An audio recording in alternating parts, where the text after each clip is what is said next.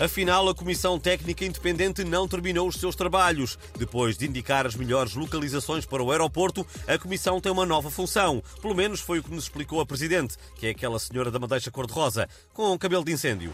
Ah, pronto, ah, depois decidimos que Alcochete é a melhor localização, já só falta averiguar se o aeroporto é a melhor infraestrutura para construir lá.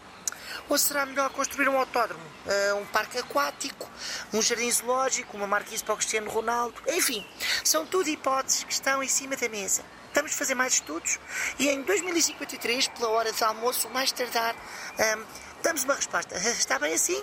Ao que pudemos apurar, a Comissão vai ainda decidir qual será o melhor local para enviar a Maria Vieira. Lapónia mais um, Nova Zelândia menos dois ou Marte.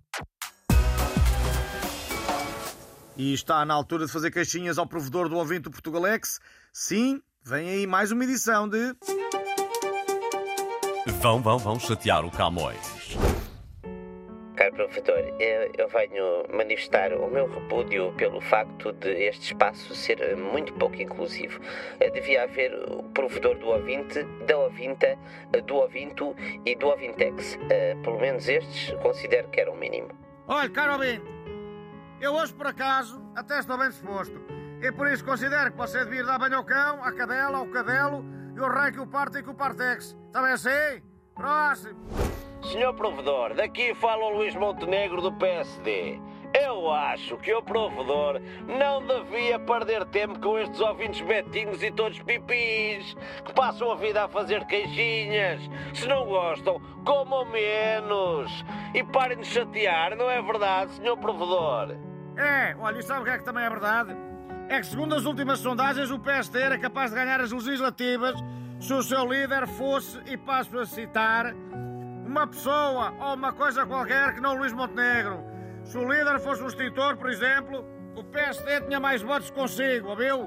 E nem precisamos de levar com o Cavaco Silva a fazer campanha. Enfim, olha, vamos é medir as áreas da sua moradia de seis andares com um palito e desampar uma loja. Senhor Provedor, eu sou presidente da Câmara de Valongo e venho manifestar o meu desagrado por o Portugalex ter ignorado completamente a maior árvore de Natal deste país que fica no Parque Urbano de Hermesinde e que é a par da Muralha da China. Uma das construções humanas que se vêem do espaço. O Guinness diz que a maior árvore de Natal do mundo está em Itália, mas é mentira. Ao pé da nossa, essa de Itália é uma árvore anã.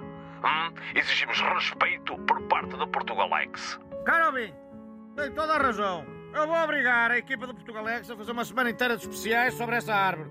Quanto a si, a minha sugestão é que vá contar as agulhas dos pinheiros todos do punhal de leiria ah, e me desampar a loja. Eu até estava bem disposto e agora irritei-me, que é raro. Ah. Os ouvintes que tiverem queixinhas, ah, ponham-nas no envelope e mandem ao Pai Natal até mais pachorra que eu. Fui!